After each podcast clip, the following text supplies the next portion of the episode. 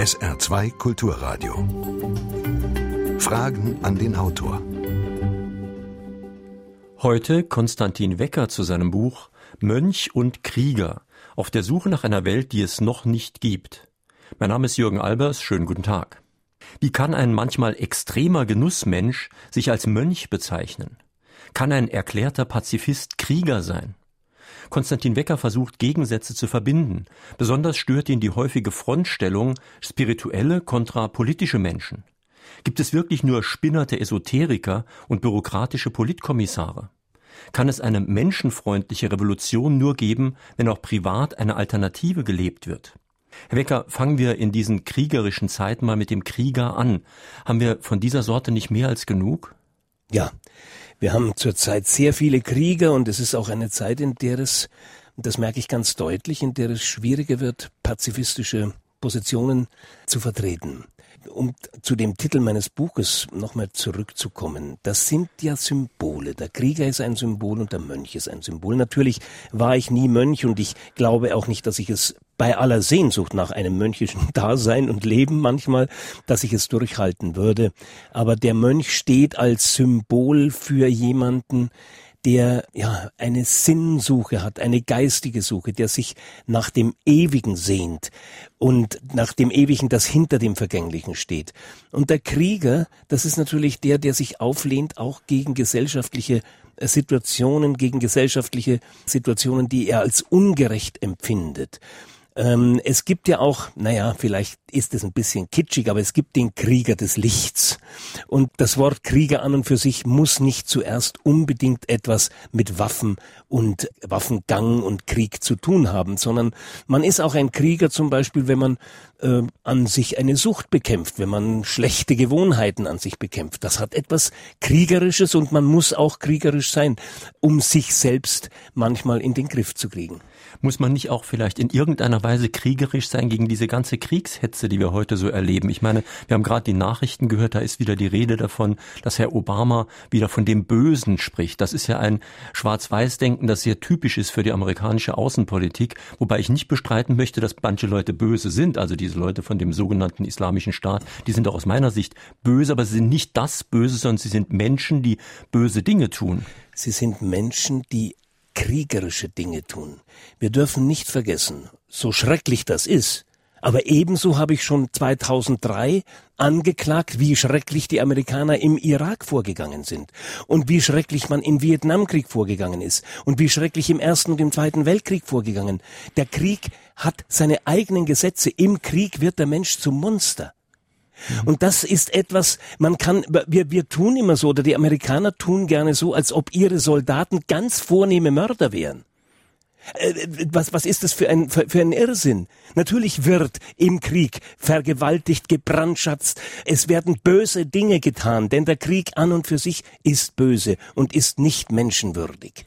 Und da jetzt so groß zu unterscheiden zwischen noch böseren und weniger bösen, zumal man auch sehen muss, oftmals wird die böse Tat die Islamisten sind, sind wohl so weit, dass sie es offen zur Schau stellen wollen. In anderen Fällen, wie wir wissen, ist die sogenannte böse Tat hinter Mauern, zum Beispiel in Guantanamo, versteckt. Sie wurden ja sehr hart angegriffen wegen Ihres Engagements gegen den Irakkrieg und weil Sie auch selbst in den Irak gefahren sind. Es ist ja eigentlich ganz interessant, jetzt wo im Nachhinein ja wirklich aufs allerdeutlichste klar ist, was dieser Krieg bewirkt hat, nämlich das absolute Chaos, eine Situation, die so schlimm ist, dass man sich fast nach dem früheren Diktator sehnen könnte ja. und alles, da vermisse ich eigentlich auch ein bisschen Selbstkritik der anderen Seite die habe ich schwer vermisst. Denn ich bin ja manchmal von Journalisten zum Teil angegriffen worden äh, mit sehr unlauteren Mitteln. Ich sei ein Saddam Hussein-Freund, wenn ich in den Irak fahren würde. Wir sind eindeutig nicht in den Irak gefahren, um äh, Saddam Hussein zu treffen oder ihm die Hand zu schütteln, wie das manche Politiker gemacht haben. Und wie das übrigens, diesen, diesen kleinen Einschub möchte ich schon mal erwähnen, wie das die deutsche Wirtschaft ein paar Wochen vor meiner Reise in den Irak gemacht hat. Nur da war der Flughafen für Journalisten gesperrt. Also die haben ihm die Hand geschüttelt. Wir haben ihm nicht die Hand geschüttelt, sondern wir haben zusammen mit Israelis, mit äh, Spaniern, Italienern und Amerikanern, sogar Jean Pen war in dieser Zeit auch mit, und mit Friedensaktivisten haben wir versucht, ein Zeichen zu setzen. Wir wussten, dass wir den Einmarsch nicht verhindern können. So naiv waren wir nicht. Und interessanterweise haben auch diejenigen, die noch total propagandistisch getönt haben, man müsse die Massenvernichtungswaffen des Herrn Hussein, dagegen müsse man doch vorgehen. Die haben sich auch nie entschuldigt, dass sie einer Lüge aufgesessen sind und diese Lüge mit verbreitet haben. Lassen Sie uns mal über die Leute sprechen, die aus unserer Sicht eher so in das Lager der Guten gehören. Ähm, wohl jeder, der sich politisch irgendwie engagiert oder mal politisch engagiert hat, der kann ja feststellen, dass die Kämpfe auch für eine wirklich gute Sache oft absolut unerträglich sind und dass völlig berechtigte Proteste zu schlimmen Zuständen führen. Kann da Spiritualität helfen oder was könnte da helfen? Ja, Spiritualität ist, glaube ich, überhaupt notwendig, obwohl wir werden vielleicht noch mal über diesen Begriff reden müssen. Es ist ein sehr missbrauchtes Wort Spiritualität und das ist, es, es lässt so viele Deutungen zu, dass man schon äh, irgendwann geneigt ist zu sagen, ich will eigentlich gar nicht mehr über, über das Wort Spiritualität reden. Aber so, gehen wir mal, nehmen wir mal andere Worte, nämlich eine, eine Einsicht in der Stille, ein in sich gehen in Momenten, wo man versucht, alle Vorurteile, mit denen man groß geworden ist, äh, zuerst mal abzuschütteln. Eine Selbstreflexion, die einem vor allem zeigt, das, was immer gut und böse genannt wird, das ist alles von Menschen erdacht. Es sind von Menschen gemachte, gemachte Bilder. Wenn wir in uns gehen, dann merken wir schon, es gibt ein Gewissen und es gibt etwas, was man lassen sollte und was man nicht lassen sollte, bis auf psychisch sehr gestörte Menschen, die es auch gibt. Aber wir wissen ganz genau, dass es eine gewisse Form von Gerechtigkeit gibt. Wir spüren, dass man Kinder nicht tritt, dass man Kindern nicht, nicht Gewalt antut. Wir spüren, dass man eigentlich eben auch nicht Frauen Gewalt antun kann, überhaupt niemanden Gewalt antun. Das ist etwas, was wir eigentlich in uns spüren. Es sei denn, wir sind von einer Gesellschaft völlig traumatisiert worden oder von, von durch Kriege zum Beispiel. Ja, Kriegskinder, völlig traumatisierte Kriegskinder, die können das nicht spüren in sich. Also diese Selbstreflexion, die einem auch zeigt, man selbst ist ja auch nicht der Gute, auch wenn man meint, man würde auf der guten Seite kämpfen, sondern man hat immer wieder eigentlich sich zu überprüfen, ist das jetzt richtig, was ich mache?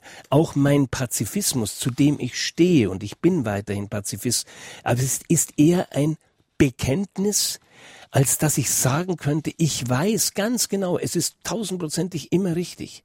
Mhm. Ich weiß es nicht. Ich weiß auch nicht, wie ich mich im Ernstfall dann vielleicht verhalten würde. Aber ich habe etwas, ähm, an das ich mich halten kann und halten möchte, weil ich nach allen Abwägungen, Überlegungen, nach all dem, was ich gelesen habe, was ich aus der Geschichte glaube, gelernt zu haben, ähm, ist der Pazifismus die einzige Möglichkeit, um nicht selbst auch immer wieder schuldig zu werden. Inge Käufer aus Saarbrücken hat eine Mail geschickt und sie spricht die Kirche an. Wir haben ja gerade vor dieser Sendung auch einen Gottesdienst gesendet.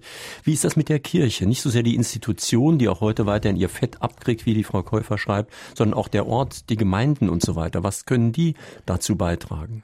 Man muss ja immer wieder sagen, immer bei Macht, bei Institutionen, bei Institutionen, die viele Macht, viel Macht ausüben können, ist es ja meistens stinkt es meistens vom Kopf her, von oben her. Also das heißt, immer da, wo die weniger, weniger etablierten Würdenträger zu finden sind, da, wo das sogenannte einfache Volk zu finden ist, da ist sehr viel mehr Mitgefühl und Anstand oft vertreten. Und ich kenne so viele Pfarrer, mit denen ich wirklich gut befreundet bin, weil sie einfach großartige Menschen sind. Ich kenne so viele Gemeindemitglieder, die, die in einer kirchlichen Gemeinde sich engagieren und aufopfern zum Teil, denen ich nie irgendetwas Schlechtes nachsagen würde. Nur der Machtapparat Kirche hat unheimlich viel Schaden angerichtet. Eine schöne Überschrift in Ihrem Buch heißt Trotz Religionsunterricht zum Göttlichen. Ja, das ist für mich ein ganz wichtiger Punkt, denn ich bin ein bekennender Jesus-Fan, um das mal in diesem, mit diesem Wort zu sagen. Und ich nenne Jesus gerne so wie der von mir sehr bewunderte Eugen Drewermann, nicht Jesus Christus, sondern den Mann aus Nazareth, um klarzustellen, dass Jesus ein Mensch war und ist. Ein Mensch wie wir, was er auch nie bestritten hat.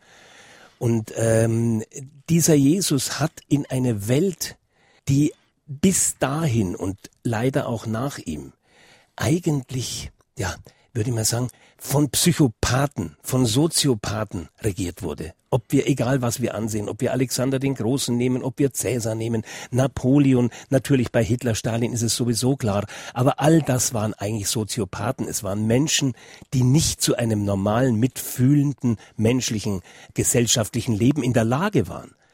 Und diese Herrscher, diese patriarchalen Herrscher, muss man dazu sagen, haben eigentlich auch das Denken und Weltbild bestimmt. Und da kommt nun ein Mann aus Nazareth und lehrt etwas völlig anderes. Etwas, was die Geschichte bis dahin, ja, vielleicht so gut kenne ich mich historisch nicht aus. Es gab andere, mag andere gegeben haben, die schon was Ähnliches gesagt haben, aber bei Jesus war so klar, es ist was völlig anderes. Es geht nicht mehr um Krieg, es geht nicht mehr um Bessersein, um Leistung, um, um den anderen zu, äh, zu unterwerfen. Es geht nicht mehr um ungerechte Aufteilungen zwischen Sklave, Nicht-Sklave und äh, freien Menschen und, und, und herrschenden Menschen, sondern alle Menschen sind gleich, alle sind es gleichwert, geliebt zu werden. Und liebe deinen Nächsten wie dich selbst. Das ist ein ungeheures Wort. Und all jenen, die versucht haben, mit der Kirche das, also dieses Gedanken dieses Revolutionärs Jesus von Nazareth weiterzutragen, denen ja, denen möchte ich gern zur Seite stehen. Mhm. Aber es ist der Kirche nicht geglückt. Sie haben nicht das Wort Jesu verkündet, sondern sie haben ihr eigenes Wort verkündet. Meine Damen und Herren, Sie hören auf SR2 Kulturradio Fragen an den Autor Konstantin Wecker zu seinem Buch Mönch und Krieger auf der Suche nach einer Welt, die es noch nicht gibt.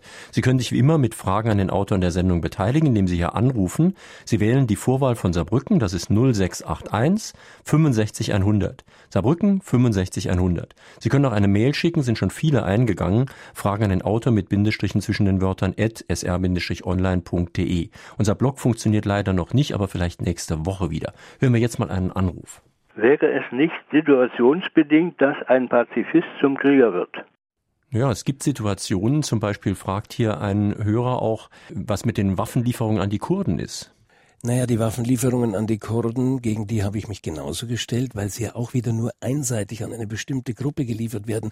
Wir wissen doch gar nicht, was wiederum für Interessensmächte hinter all dem steckt. Im Endeffekt geht es doch um eine Destabilisierung des gesamten Raumes und im Endeffekt, wenn man sich wirklich das Ganze mal ganz nüchtern betrachtet, geht es um Öl und Gas. Und wenn ein syrischer Herrscher namens Assad sich lieber mit den Russen gemein macht, was die Gaspipelines betrifft, und das hat er getan, dann ist er persona non grata. Hätte er es nicht gemacht, wäre er westlichen Bedingungen gefolgt, dann wäre er eine persona grata gewesen. Das alles ist ein so leicht zu durchschauendes Spiel. Es geht nicht darum, ob einer Menschenrechte verletzt, dann dürfte man mit den Saudi-Arabiern nie und nimmer zusammenarbeiten. Peter Bär aus Erfurt schreibt eine Mail. Er hat ihre Facebook-Seite abonniert und er fragt, ob sie mit ihrem Aufruf gegen die Anti-Russland-Propaganda überhaupt die richtigen Leute erreichen, denn die lesen seinen Aufruf sicher nicht und solche wie ich freuen sich, dass es so ähnlich, dass er, also sie, so ähnlich denken wie Herr Bär. Wie Herr Bär? Herr Bär ist unser Hörer, der geschrieben hat. Ach so, jetzt. Ja. Ich kenne ihn schon, weil er öfters geschrieben ah, ja, hat. Ja, ja. Naja, das ist ja immer die Frage. Ich, ich bin ja nun seit ein paar Jahren in, bei Facebook und habe etwas für mich beschlossen, was sehr wichtig war. Ich mache da keine Seite, wo ich poste, dass ich vorgestern äh, Kaffee trinken war und ähm, irgendwelche Nettigkeiten. Das ist, wäre, könnte man auch tun, aber das will ich nicht machen. Und ich habe beschlossen, dass ich dort mich als Journalist betätige. Mittlerweile habe ich einen so großen Leserkreis, dass es wirklich interessant geworden ist. Also ich erreiche mit manchen, mit manchen Beiträgen, mit manchen Glossen erreiche ich an die 350 bis 500.000 Leute. Das ist sehr viel und ist auch eine gewisse Verantwortung, die man damit hat, ja dass ich natürlich, und das merke ich immer sehr deutlich, nach ein paar Stunden werden die Kommentare ganz anders. Da geht es weniger dann um Zustimmung als um zum Teil krasse Beleidigungen, das muss man aushalten. Äh, rassistische Sprüche versuche ich so bald, so schnell wie möglich zu löschen, weil ich das nicht, mir das nicht gefallen lasse und ganz extreme persönliche Beleidigungen. Aber da merkt man schon, dass man Leute erreicht. Naja, vielleicht ist es auch gar nicht schlecht, die zu erreichen, auch wenn sie sich zuerst mal ärgern. Vielleicht bleibt ja trotzdem was hängen von dem, was ich Ihnen gerne sagen möchte. Hören wir noch eine telefonische Frage. Es wird so viel von Kriegern gesprochen und wir Homo sapiens machen ja nun schon seit äh, vielen 30.000 Jahren ständig Kriege. Und da hat man jetzt ja bei den äh, Schimpansen gesehen, dass die ebenfalls innerhalb der eigenen Art töten und morden können, nur nicht ganz so effektiv wie wir Homo-Killer. Und deshalb meine Frage, sind wir Menschen am besten dadurch vom Krieg abzuhalten, indem wir abschreckende Waffen haben? Wir haben nämlich seit 70 Jahren die Wasserstoffbombe und die Atombombe und seit dieser Zeit hat es keinen Weltkrieg mehr gegeben. Das hat es noch nie gegeben auf der Erde. Und wir sollten zur Kenntnis nehmen, dass zur Vernunft der Menschen wohl auch die Abschreckungskraft der starken Waffen gehört und diese kleinen Kriege, die im Augenblick herrschen, die kriegen wir auch noch ausgetrocknet und ausgetreten. Und das ist nötig, sonst entsteht aus denen ein großer Krieg. Und ich frage den Autor, ob er das nachvollziehen kann. Das kann ich überhaupt nicht nachvollziehen. Ein gewisser Herr Teller, der die Wasserstoffbombe erfunden hat, den ich dadurch etwas näher kenne, weil hm, ein sehr guter Freund von mir, leider verstorbener Freund, nämlich Hans-Peter Dörr, der große Physiker, bei ihm Doktorand war. Und er hat mir von Herrn Teller viel erzählt. Er war wohl ein Genie, ein leicht autistisches Genie, der bis zum Schluss behauptet, es kann gar nicht genügend Wasserstoffbomben auf der Welt geben. Hans-Peter Dürr ist ein bekennender Pazifist gewesen, ein Friedensaktivist. Wir Vielleicht hatten ihn in dieser auch, Sendung und er ist ja, auch zu hören bei uns. Ah, ja, ja, wunderbar. Ich habe ihn, ich habe ihn geliebt und ich liebe ihn immer noch. Und Hans-Peter Dürr hat mir das natürlich äh, sehr deutlich auch auseinandergesetzt. Erstens mal ist es nicht ganz richtig, was, ich weiß leider den Namen des Herrn, der, der mich angerufen hat, nicht, was er gesagt hat, natürlich die Atombombe wurde er geworfen und hat verheerendes Unglück angerichtet. Jetzt könnte man zynisch sagen, das war wohl dann der Beginn dafür, dass niemand mehr eine Atombombe werfen wird. Das stimmt nicht. Es wird wieder, solange es Waffen gibt, werden diese Waffen verwendet werden und sie werden verheerendes Unglück anrichten, denn die einzige Möglichkeit, die der Homo sapiens eben gegenüber dem Homo neanderthalis hat und dem äh, den Schimpansen, ist seine geistige Vorstellungskraft. Das ist das, das ist diese die Revolution der Vernunft. Der Homo sapiens hat es geschafft, innerhalb seines Geistes sich etwas vorstellen zu können, schreckliche Geschichten, aber auch liebevolle, gute und mitfühlende Geschichten. Und darum glaube ich nach wie vor, ist die einzige Möglichkeit der Pazifismus, dass wir mit aller Kraft unserer Gedanken uns eine mitfühlende Welt erträumen und diesen Traum wahr werden lassen. Ich werde es nicht mehr erleben, aber das ist auch völlig egal, ob ich es erlebe, denn wir alle sind Teile eines großen Ganzen und diesen Traum wahr werden lassen, indem wir ihn erdenken. Das ist unsere Kraft. Der, er hat völlig recht, Schimpansen können aufeinander einschlagen, das können wir auch. Wir können aber etwas mehr als die Schimpansen. Und das ist meines Erachtens diese Vorstellung, die Vorstellungskraft der Liebe. Das ist auch übrigens etwas, was der Mann aus Nazareth mich gelehrt hat. Es ist ganz interessant, wenn man Ihr Buch liest und auch wenn man Ihnen jetzt so zuhört. Im Buch ist ja erklärtermaßen der Versuch gestartet, bestimmte Gegensätze zu vereinen oder vielleicht auch auszusöhnen, ich weiß es nicht. Und wenn man jetzt Ihre Position, die Sie jetzt hier vertreten haben, da waren einige Sachen dabei, da würde man sagen, ja, typischer Linker. Dazu passt wieder der Jesus nicht und der Pazifismus passt auch nicht so richtig dazu. Sie waren ja schon in den 70er Jahren unter Linken heftig umstritten wegen ihrer, wie Sie schreiben, schöngeistigen bourgeoisen Interessen und man hat ihnen Innerlichkeit vorgeworfen vorgeworfen, Kitsch vorgeworfen. Und ihre eigentlichen Feinde damals, schreiben sie, das waren gar nicht die Konservativen, sondern das war die KPDML und andere K-Gruppen, also kommunistische ja. Sekten eher. Ja, das ist richtig bis heute sind es eigentlich eher die Fundamentalisten, welche Richtung auch immer, die mich, die mich bekämpfen. Denn sie halten sich an Ideologien und das ist etwas, was ich nie getan habe. Ich bin im Grunde meines Herzens ein bekennender Anarchist. Ich bin der Meinung, dass der Mensch so gut ist in sich, so viel Gutes in sich trägt, dass er keinen Herrscher braucht. Er muss nicht beherrscht werden. Er muss sich vielleicht manchmal selbst beherrschen, das ist eine andere Geschichte, aber er muss nicht von jemand anderem beherrscht werden. Das ist mein Traum, das ist meine Idee, meine Utopie. Und das ist etwas, was natürlich nicht in, in das Konzept ideologischer Gruppierungen passt. Denn da gibt es eine feste Vorstellung, die darf nicht geändert werden. Und da müssen wir jetzt mal sagen, ob das katholische Kirche ist oder KPDML, das ist völlig egal, das ist alles das Gleiche. Es sind feste, starre Ideologien, Dogmen, an denen nicht gerüttelt werden darf.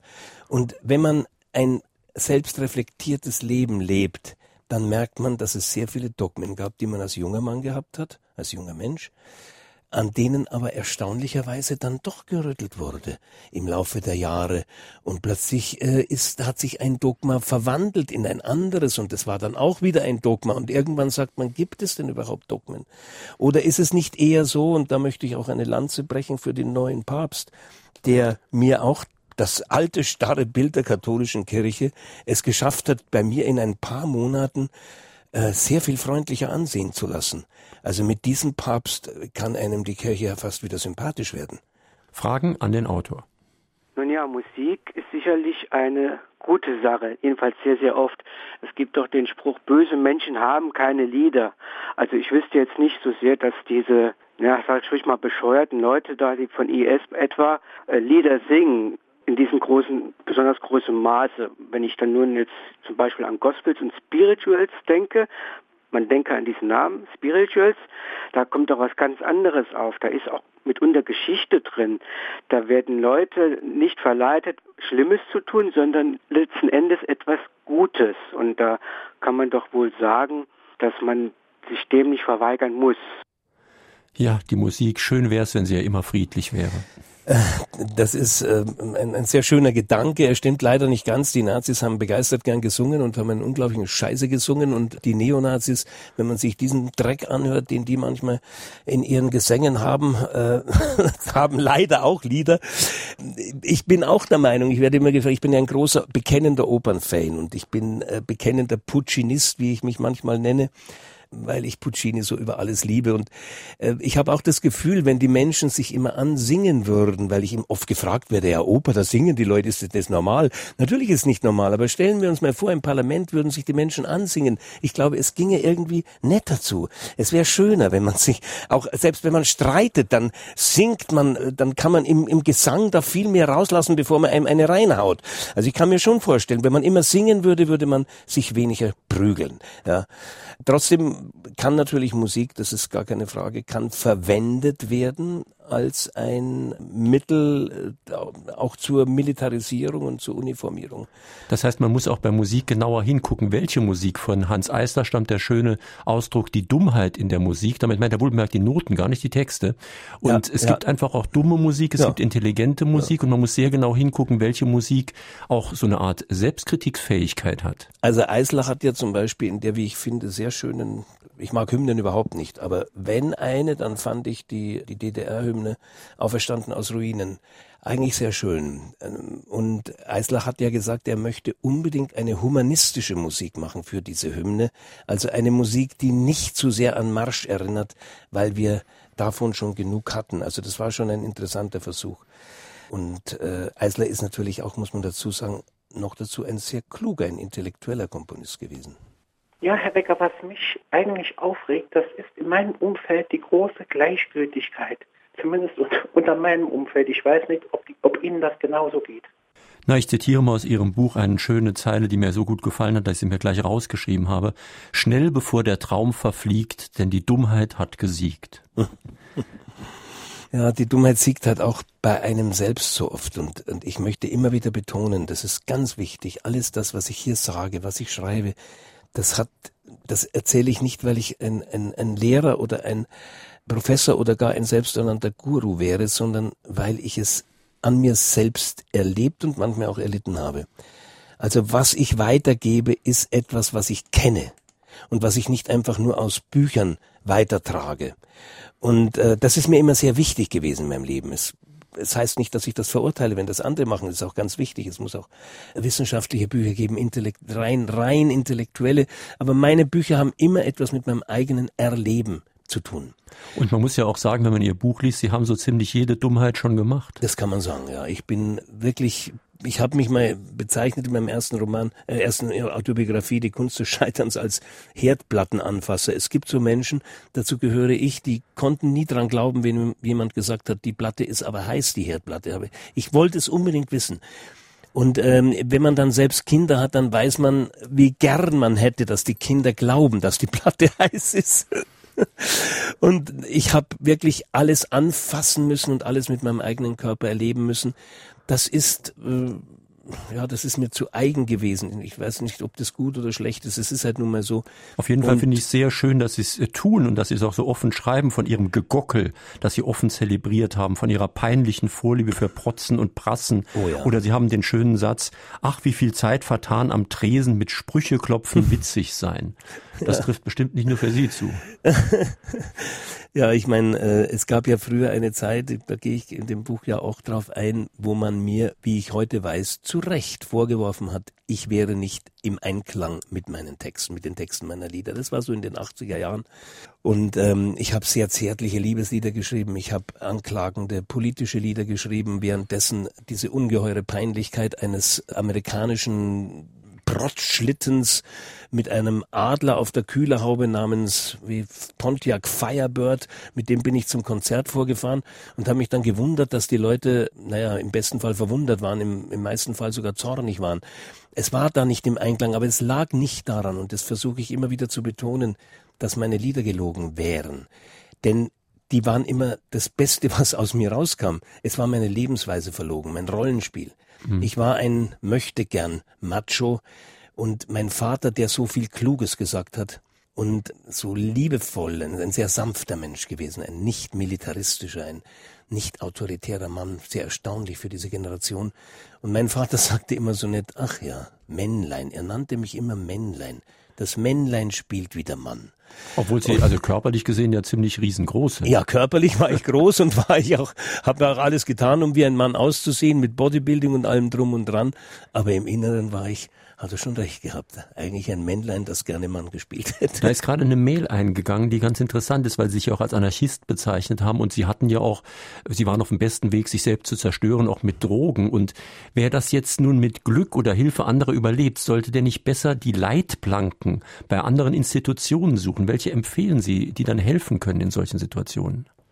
Hm, Sie meinen jetzt ganz konkret, wenn jemand mit, mit Drogen Probleme ja, hat? Ja, wenn jemand dabei ist, sich selbst zu ruinieren.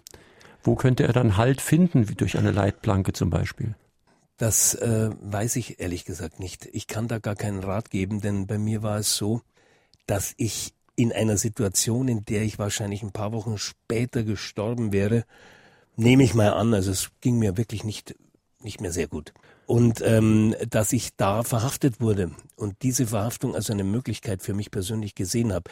Bitte lassen Sie mich dazu unbedingt noch sagen, ich halte es falsch, Süchtige zu verhaften weil sie hm, zu 99 Prozent dann in ein, in, ein, in ein kriminelles Fahrwasser geraten, kriminalisiert werden. Das ist nicht richtig. In meinem Fall hat es mich gerettet, weil ich das als eine Chance genommen habe, aus der ganzen Sache rauszukommen. Aber ich wüsste jetzt nicht, ich kann jetzt keine Telefonnummer nennen oder hm. irgendetwas und ich muss Ihnen auch sagen, es ist 20 Jahre her. Hören wir noch einen Anruf. In Ihren früheren Liedern, da haben Sie oft Ihre eigene Wut nach außen gekehrt. Ich weiß nicht, gehört Wut und Pazifismus denn zusammen? Das ist eine sehr schöne Frage, weil ähm, ich habe ja vor drei Jahren die CD herausgebracht, Wut und Zärtlichkeit. Und ähm, die gleiche Frage eben Mönch und Krieger, diese Dichotomie, dieser Widerspruch, der scheinbar in einem wohnt, nein, nicht scheinbar, es ist ein Widerspruch, aber der scheinbar unvereinbar sei, so muss ich es sagen. Ich glaube, und das habe ich erst erfahren, nachdem ich dieses Lied geschrieben habe, ähm, Wut und Zärtlichkeit. Denn meistens habe ich, was ich vorhin schon sagen wollte, dass die Lieder klüger sind als ich. Meistens habe ich durch meine eigenen Texte etwas über mich erfahren, was ich bis dahin nicht gewusst habe. Da habe ich gemerkt, dass es doch zusammengehört. Wut und Zärtlichkeit. Das gibt es eine sehr schöne Geschichte und das beantwortet, glaube ich, auch die Frage des Hörers. Ich habe mit Bernie Glassman, einem jüdischen Zen-Meister, der in New York lebt, ein bewundernswerter Mann, mit dem ich zusammen ein Buch herausgebracht habe und äh, der mir immer schon aufgefallen ist, weil er ein aktiver, ein engagierter Zen-Meister ist. Nicht einer, der sagt, es genügt sich einfach von der Welt praktisch davon zu meditieren, sondern der mit beiden Füßen in der Welt trotzdem drinsteht und etwas bewirken möchte. Und ich habe mit ihm ähm, eine, eine öffentliche Diskussion gehabt und er kam gerade aus Auschwitz. Er hält in Auschwitz Retreats für äh, Töchter und Söhne der Opfer und Täter und Enkel der Opfer und Täter. Es ist ein, ein er sagt, Auschwitz hat ihm mehr gelehrt als alles andere auf der Welt. Und da kam er gerade erfüllt von Liebe.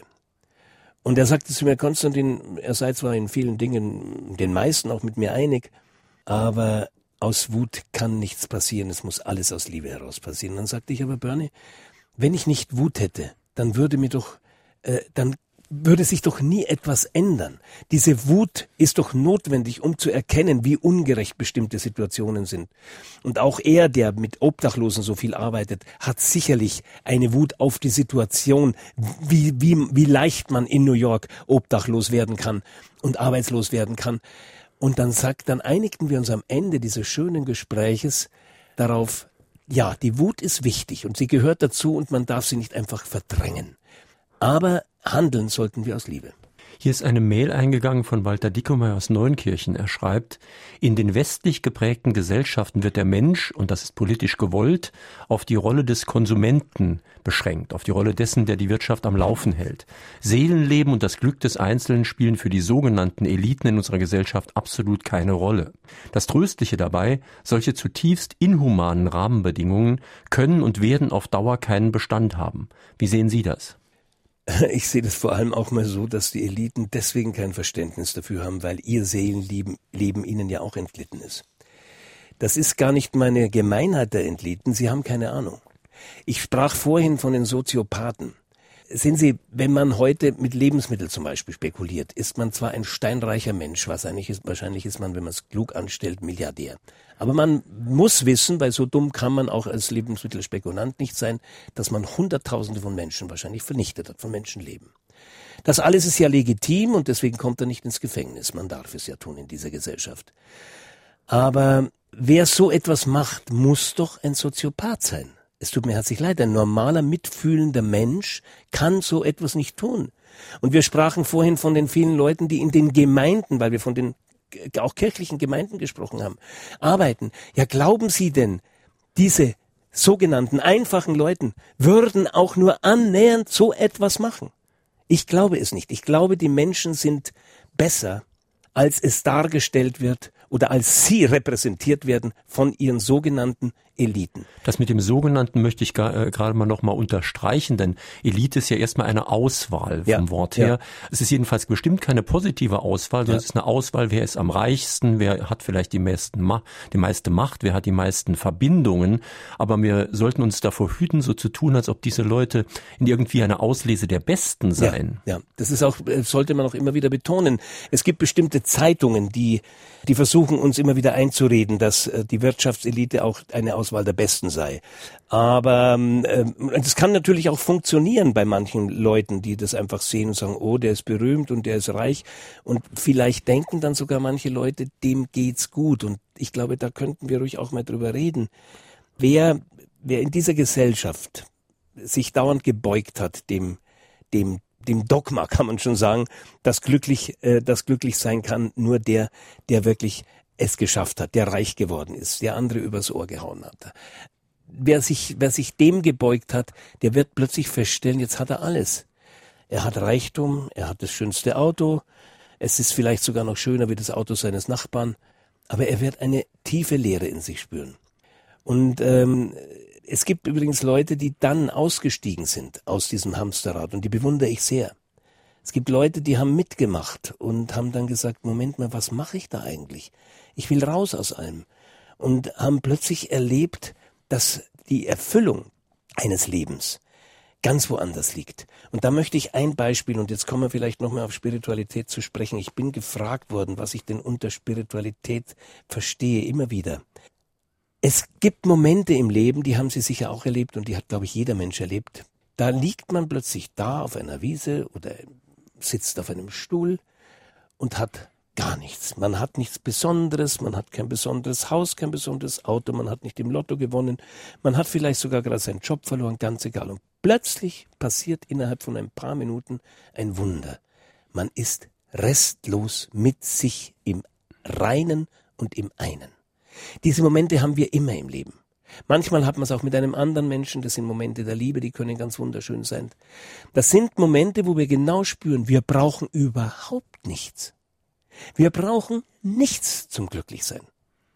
Und zu dem, wie wir zu uns finden können. Die sind dann sehr schnell wieder weg, ist mir klar, es sind Momente Und wir Menschen sind nicht so geschaffen. Da kann man auch sogenannte Erleuchtete fragen. Zen-Meister, die sagen auch nicht, dass es ihnen den ganzen Tag permanent so gehen würde. Nein, die haben auch zu kämpfen. Wir haben eben nur mehr zu kämpfen. Wir Menschen. Aber wir sollten uns an diese Momente halten und an diese Momente erinnern. Momente, wo mhm. wir nichts brauchen. Und das sind die Momente, wo wir spüren, es gibt in uns etwas Ewiges. Etwas hinter, was hinter all dem, was wir uns von uns vorstellen, noch existiert. Wenn ich das noch kurz erweitern darf, das ist mir so passiert in der Situation und darum bin ich der ganzen Situation so dankbar, als ich verhaftet war, eine persona non grata von den meisten Medien geschmäht, wenn man so will, keine Ehre mehr hatte und das Gefühl hatte und auch kein Geld mehr. Also ich hatte gar nichts mehr, kann man sagen, gar nichts mehr, was in dieser Gesellschaft auch angeblich überhaupt noch zählt. Und da gab es Momente, da bin ich dann gegangen und bin gewandert, sehr viel, bin auf, in die Berge gegangen und da war ich dann mal unter einem Baum und habe mir gedacht, Mensch, das ist es. Der Baum, der spendet mir seinen Schatten und er will nichts dafür. Dem Baum ist völlig egal, wem er den Schatten spendet. Er spendet ihn auch mir, dem, dem der alles verloren hat, was, was ihm bislang ausgemacht hat. Also auch dem geschmähten Menschen spendet er seinen Schatten. Dieser Baum ist eigentlich so, wie man sein sollte.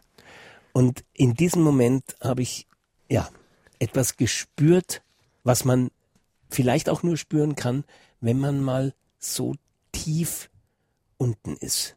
Fragen an den Autor Konstantin Wecker zu seinem Buch Mönch und Krieger.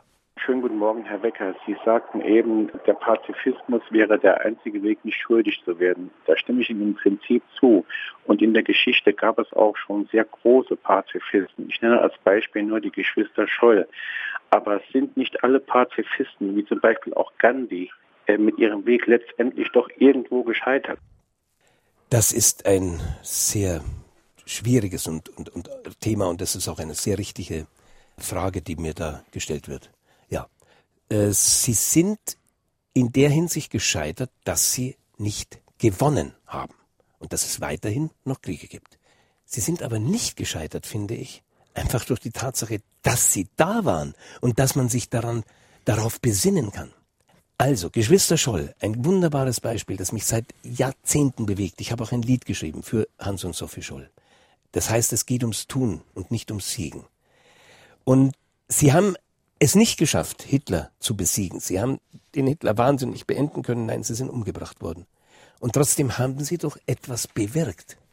Die Geschwister mhm. Scholl haben weltweit etwas bewirkt, einfach durch die Tatsache, dass es sie gegeben hat. So wie Gandhi etwas bewirkt hat, so wie Mandela etwas bewirkt hat. Und man muss das Ganze vielleicht auch etwas in einem größeren geschichtlichen Zusammenhang sehen. Und vielleicht fragt man sich in ein paar hundert Jahren nochmal, ob denn die Pazifisten, die großen Pazifisten dieser Zeit wie Gandhi mhm. zum Beispiel, ob sie denn wirklich gescheitert sind. Und man muss ja auch mal die Gegenseite sozusagen sehen. Es würde mir jetzt sehr leicht fallen, Ihnen einige westliche Militärinterventionen zu sagen, die grandios gescheitert sind, jedenfalls an dem Anspruch, den sie oh ja. hatten. Und auch völlig ja. berechtigte Revolutionen, zum Beispiel die französische Revolution, kann ich vollkommen verstehen, dass da jemand eine Revolution gemacht hat. Aber letztlich ist es zu sehr viel Blut gekommen. Und Sie schreiben das in Ihrem Buch ja auch wer beschützte die Menge dann gegen die Menge? Mhm. Das heißt, mhm. die Menge war dann auch der Tyrann mhm. der anderen. So ist es ja. ja. Das ist sogar ein, ein, ein, ein, ein Goethe-Zitat. Also wenigstens habe ich es von Goethe entlehnt. Und das ist eine sehr berechtigte Frage bei allen blutigen Revolutionen. Wir haben schon heute der französischen Revolution immer noch viel zu verdanken. Wir haben den Gedanken Freiheit, Gleichheit, Brüderlichkeit haben wir ihr zu verdanken. Und trotzdem ist es eine, eine grausame Revolution gewesen. Ja? Und ähm, drum schwärme ich ja in meiner Utopie von einer zärtlichen Revolution, von einer Revolution der Liebe, von einer Revolution, die keine Führer mehr braucht, sondern die sich vernetzt durch sich vernetzende Menschen. Und ich glaube, diese Revolution kann nur durch die Kraft der Ideen, durch die Kraft der Utopie in die Wege geleitet werden und auch nicht durch die Kraft eines einzelnen Denkers. Weil niemand ist in der Lage, so gut und so großartig und so perfekt zu denken, dass er damit eine wirklich gute Welt erschafft. Das hat nicht mehr Gott geschafft. Das, sondern wir müssen uns vernetzen und wir müssen in der Vernetztheit unsere Seelen und unsere Hirne und unsere Vernunft zusammenbringen. Das ist sicher ein langer Prozess, aber ich glaube an diesen Prozess voller Vertrauen und ich glaube vor allem daran, dass ihn jeder Einzelne für sich beginnen kann mit seinen Möglichkeiten. Menschen scheuen Veränderungen. Angst tut sich auf, Bedenkenträger nehmen überhand, Mut fehlt. Wer sollte die Hauptrolle übernehmen, um die Welt zu verändern? Das wäre doch wichtiger als die Suche nach einer Welt, die es noch nicht gibt. Tja, wir hatten viele, die die Hauptrolle übernommen haben im Laufe der Geschichte. Meistens waren es übrigens Männer. Und äh, das wäre auch nochmal ein Thema zu fragen, ob es nicht an der Zeit ist, das Patriarchat einfach mal ab, äh, abstinken zu lassen. Ja? Weil das Patriarchat hat uns sehr viel Leid gebracht. Nicht nur den Frauen hat es viel Leid gebracht. Es hat überhaupt sehr viel Leid gebracht durch diese, durch diese männliche Art der, der Herrschsucht, des nicht Miteinanders, sondern des äh, Übereinanders, ja, des hierarchischen, ausschließlich hierarchischen Denkens. Aber das ist vielleicht noch ein anderes Thema. Aber wer sollte die Kraft haben, politisch diese Welt zu verändern. Ich möchte keinen neuen Führer, welcher Art auch immer, auch wenn er, wenn er Gutes verspricht. Ich glaube an die, an das Netzwerk, an die gemeinsamen äh, Gedanken gutmeinender Menschen in einer Gesellschaft des Mitgefühls. Ich würde Sie mal gerne auf einen Abschnitt Ihres Buches ansprechen, der mich sehr erstaunt hat. Und zwar schreiben Sie, dass Sie zum ersten Mal in Ihrer Künstlerkarriere per Gerichtsbeschluss das Singen verboten bekamen. Und zwar war das nicht im Irak unter Saddam Hussein, es war nicht in der DDR, sondern es war in Frankfurt am Main. ja. Das war bei der Demonstration Occupy gegen die Bankenmacht in, in, in Frankfurt und da wurde, wurde jede Ver äh, Veranstaltung untersagt, also jedes, auch, äh, auch Sprechen mit Megaphonen wurde untersagt, sonst hätte ich mir ein Megafon nehmen können. Und äh, jede künstlerische Darbietung wurde untersagt. Und ich wurde auf dem Handy kurz bevor ich auf eine Bühne gehen wollte oder bevor ich dort was singen wollte, wurde ich persönlich gewarnt, äh, das sei untersagt und ich würde verhaftet werden, wenn ich singe. Interessanterweise hat ein paar hundert Meter weiter gab es ein Weinzelt einer kleinen Veranstaltung und da hat fröhlich ein Entertainer vor sich hingesungen. Also es war schon definitiv so, dass ich nicht singen durfte. Mhm. Konstantin Wecker zu seinem Buch Mönch und Krieger auf der Suche nach einer Welt, die es noch nicht gibt, erschienen im Gütersloher Verlagshaus, Preis 1999 und drei, die sich mit einer Frage an der Sendung beteiligt haben, bekommen das Buch demnächst vom Verlag zugeschickt. Heute sind das Ellen Honny aus St. Wendel, Paul Scheffey aus Neunkirchen und Mathilde Thiel aus St. Ingbert. Noch ein Anruf bitte. Ich stelle diese Frage nur, weil Herr Konstantin Wecker den Papst ins Spiel gebracht hat. Glaubt er oder besser gesagt hofft er, dass es dem Papst möglich sein wird, endlich mal die vielen Besitztümer, Immobilien, verschiedensten Geldquellen mal aufzudecken und klarzulegen, sodass man weiß, wie reich die Kirche ist?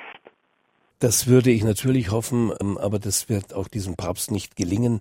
Ähm, was mich an dem Papst so fasziniert, ist, dass er in dieser Position, das erste Mal, dass er hineingewählt wurde, da haben sich ein paar, glaube ich, getäuscht in ihm, und, äh, und dass er dann eine Größe, eine menschliche Größe entwickelt, die wirklich alle erstaunt. Und das ist schon mehr als genug. Ich werde nicht wieder in die Kirche eintreten, auch nicht mit diesem Papst, denn er kann die Kirche nicht so verändern, wie ich es äh, mir wünschen würde. Ich habe gesagt, ich trete dann wieder in die Kirche ein, wenn eine Frau Papst wird. Und ich glaube, da kann ich noch ein paar hundert Jahre warten. Gleich noch ein Anruf. Lieber Konstantin Wecker, stimmen Sie mir zu, dass also die zwei wichtigen Ansatzpunkte zu einer Verbesserung der Weltlage. Die wären, und zwar also soziale Erziehung des Menschen mit geistig, ja, spiritueller Ausrichtung und dann halt das Bekämpfen dieser Rüstungsspirale, die ja dann eigentlich nur diese Kriege ermöglicht. Ja, da kann ich auf diese Fragen hin, kann ich der, der, der Anruferin nur recht geben. Das sehe ich ja, das sehe ich. Es muss sehr viel in der in der sogenannten Erziehung passieren. Ich mag das Wort nicht so gern, denn ich habe meine Kinder nicht erzogen und äh, ich hätte auch nicht gewusst, zu was ich sie denn erziehen soll, sondern ich habe versucht, äh, sie zu begleiten und ihnen da, wo es möglich ist, ein ja, ein Vorbild zu sein oder sagen wir mal eher einen, einen, einen Anhaltspunkt zu geben. Ich möchte jetzt kurz noch die Chance nützen, in dieser Sendung auf das Buch eines anderen, eines Freundes von mir, eines bewunderten Freundes hinzuweisen, weil das mit der Erziehung auch so viel zu tun hat. Es ist von Arno Grün und es ist ein kleines Büchlein, das heißt Wieder den Gehorsam. Und Arno Grün schreibt so gut in diesem Buch, wie wichtig es ist, dass wir uns dem Gehorsam verweigern, dass wir erkennen, wo sind wir eigentlich nur Gehorsam und dass es ein Menschenrecht ist, ungehorsam zu sein und dass es die Erziehungsmethode der Nazis war, Kindern den Willen brechen zu wollen, indem man so getan hat, als seien Kinder einfach Wesen, die völlig egoistisch immer nur ihr eigenes wollten und noch nicht wirklich in der Lage ja, dem Staat wirklich zu dienen. Und äh, ich sehe leider sehr viele Erziehungsansätze, sehe ich auch in unserer Gesellschaft, wo man Kindern insofern den Willen brechen möchte, als man ihnen nicht gestattet, sie selbst zu werden, sondern immer ein bestimmtes Bild in die Kinder hinein projiziert, das man haben möchte, und das hat meistens mit Leistung zu tun. Also da gehört ganz viel nachgedacht drüber und, und auch wieder umgedacht, und freuen wir uns bitte über ungehorsame Kinder. Wenn Sie den Arno Grün schon so gut kennen, sagen Sie mal einen schönen Gruß. Er soll mal in diese Sendereihe kommen. Es ist mir bis jetzt noch nicht gelungen, ihn einzuladen. Er ist zurzeit auf Reha. Ich werde es ihm gerne sagen. Es ist ja schon ein älterer Herr mit über hm. 90 Jahren. Und ich werde es ihm gerne ausrichten. Ich verehre ihn. Ich bin, ich bin wirklich voller Demut dem Herrn Professor Grün gegenüber. Auch, auch menschlich, was er für ein hm. wunderbarer Mensch ist. Gleich noch eine Frage. Bleiben wir mal beim Krieg. Unappetitliches Thema. Ist der Krieg der von Menschen gemachte Krieg, meine ich jetzt, eher ein männliches Ding. Ja, ich glaube ja. Naja, Maggie Thatcher hat auch einen Krieg vom Zaun gebrochen. Natürlich, aber Maggie Thatcher ist ja auch nicht unbedingt eine Vorzeigefeministin gewesen. Und es war auch nicht unbedingt die Person, wo man sagt, dass sie das, was man vielleicht eher als weibliche Werte einer Gesellschaft betrachten könnte, verkörpert hat. Sie wollte meines Erachtens der bessere Mann sein. Und ich glaube schon, dass es Gesellschaften, das ist, weiß man auch, es gab Gesellschaften, sogenannte matriarchale Gesellschaften, wo die Frauen mehr oder weniger insofern das Sagen hatte, nicht, dass sie praktisch dann die männlichen Funktionen übernommen haben, sondern wo das Miteinander einfach eine viel größere Rolle gespielt hat. Und dieses Miteinander ist doch das, was uns am meisten fehlt. Da sind wir nochmal bei dem Punkt der Spiritualität. Nur durch Spiritualität, durch diese Einsichten im Inneren kann ich erkennen, dass wir alle zusammengehören und dass wir nicht, wie man uns einzureden versucht, ein ein wilder Haufen von Wesen sind, die nichts miteinander zu tun haben. Wir sind alle Teile eines großen Ganzen. Wie sagt es Gottfried? Na, Goethe sagt es so schön, Teile. Nee, Hesse. Einer großen Konfession. Und das finde ich ganz wunderbar. Dieses, dieses Teilsein, Teil von allem anderen, auch denen, die uns nicht angenehm sind, die gehören auch zu uns, wir gehören auch zu denen. In Ihrem Buch ist ein sehr lesenswertes na, Nachwort, kann man nicht sagen, ein Aufruf am Schluss, den Sie zusammen mit einem Prinz Chaos II. geschrieben haben. Können Sie mir ein bisschen erklären, wer das ist? Prinz Chaos II. ist ein Liedermacher, mit dem ich seit zehn Jahren befreundet bin. Er ist auch jetzt auf meinem Label. Ich habe ein Label, das heißt Sturm und Klang und da habe ich vier junge Liedermacher auch mit aufgenommen, weil ich der Meinung bin, dass dass man zeigen muss und soll, dass die Liedermacherei nicht am Ende ist, wie es immer so heißt, und wir die letzten Dinos, wie Hannes, Reinhard und ich, mit uns das Ganze aussterben würde. Das stimmt nicht. Und ein, ein junger Liedermacher, ein blendend kluger Kopf, mit dem ich schon viele, viele, viele Nächte und Tage durch, durchdiskutiert und gesprochen habe. Und wir kamen dann auf den Gedanken und haben gesagt, wir müssen was machen. Lass uns einen Aufruf zur Revolte schreiben. Mhm. Es ist ganz interessant, Sie haben in Ihrem Buch auch so eine Art Zukunftsperspektive und zwar visieren Sie jetzt den Status des alten Narren an. Ich muss ehrlich sagen, so komme ich mir auch schon öfters vor. Vielleicht habe ich schon mehr erreicht als Sie.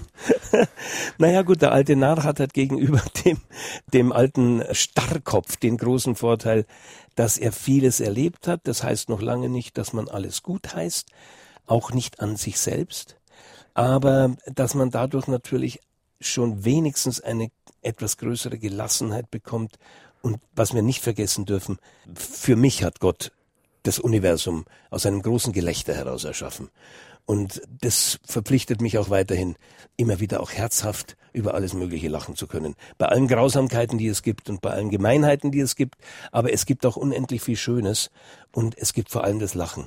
Und wissen Sie, was am Lachen so wahnsinnig schön ist? Wenn Leute herzhaft lachen, sie sind absolut im Jetzt, weil in dem Moment, wo es aus dir rausbricht vor Lachen, denkst du nicht dran, ob du deinen Job verlierst, was in der Zukunft ist, was in der Vergangenheit war. Du bist einfach da und eins mit deinem Körper.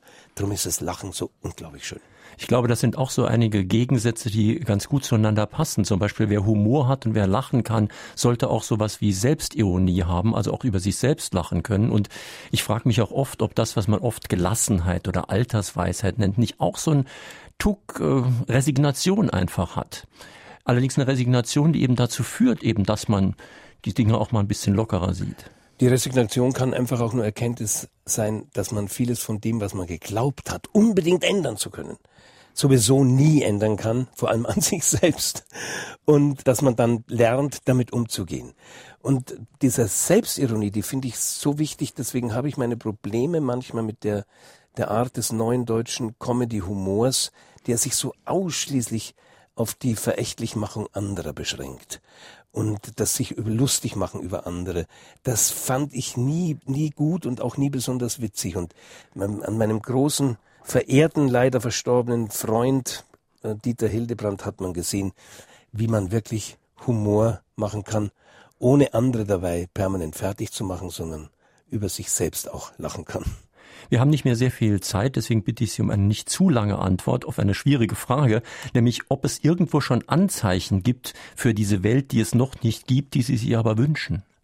Ich sehe sie schon, aber vielleicht äh, hilft mir auch mein Beruf dabei. Denn ich bin 120 Tage des Jahres bin ich in, in, unterwegs in Konzerten und da sind hunderte, manchmal tausende von Leuten da in einem Konzert und ich merke ganz deutlich die Sehnsucht dieser Menschen und dass sie, ja, dass sie dazugehören, zu denen, die die zärtliche Revolution mit vorbereiten. Und ich sage immer, mein Publikum und ich, wir haben nicht die gleiche Meinung, aber das muss auch nicht sein, aber wir haben die gleiche Sehnsucht. Und Sie sagen ja sogar ausdrücklich, das Publikum soll Sie ja nicht imitieren, sondern soll Sie nur so als eine Art Inspiration nehmen. Ja, als Inspiration vielleicht Wiedererkennung. Das ist das Allerschönste, wenn Sie denken, Mensch, das wollte ich doch eigentlich sagen. Jetzt sagt's er. Gut. Das war in Fragen an den Autor auf SR2 Kulturradio Konstantin Wecker zu seinem Buch Mönch und Krieger auf der Suche nach einer Welt, die es noch nicht gibt, erschienen im Gütersloher Verlagshaus, Preis 1999. Die Sendung, die Sie gerade gehört haben, finden Sie morgen auch im Internet als Podcast. Sie können sich dann runterladen, auf Ihren eigenen Computer speichern und sicher und in Ruhe nochmal anhören. Wir haben ja ein zweites Podcast-Angebot im Internet. Da können Sie sich auch noch Sendungen herunterladen, nämlich das Klassikerfach von Fragen an den Autor. Da finden Sie übrigens auch den den vorhin erwähnten Herrn Dürr mit einer Sendung. Und ich würde Ihnen sehr empfehlen, weil das auch ein sehr kluges Gespräch war, das Gespräch mit Wolfgang Niediken von 2011 für einen Moment Autobiografie. Sollten Sie sich vielleicht doch nochmal anhören. Ja, und am nächsten Sonntag, da wird es eigentlich ganz originell. Da kommt nämlich eine Hundeflüsterin, Maja Nowak. Sie hat ein Buch geschrieben, wie viel Mensch braucht ein Hund? Tierisch-menschliche Geschichten. Und man sagt ja oft, das gibt es auch in Filmen, dass Menschen und ihre Hunde sich immer ähnlicher werden äußerlich. Aber sicher ist eigentlich, dass man viel über Menschen erfährt, wenn man sieht, wie sie mit Tieren umgehen. Suchen da autoritäre Charaktere ein Wesen, das sie rumkommandieren können, übertragen andere so eine Art Laissez-faire-Erziehung auf Hunde, missbrauchen wieder andere freiheitsliebende Tiere als Kuschelkissen. Müssen wir also einfach lernen, die Natur zu verstehen und uns angemessen zu verhalten. Das am kommenden Sonntag in Fragen den Autor. Schönen Sonntag, schönes Weiterhören wünscht Ihnen jetzt noch Jürgen Albers.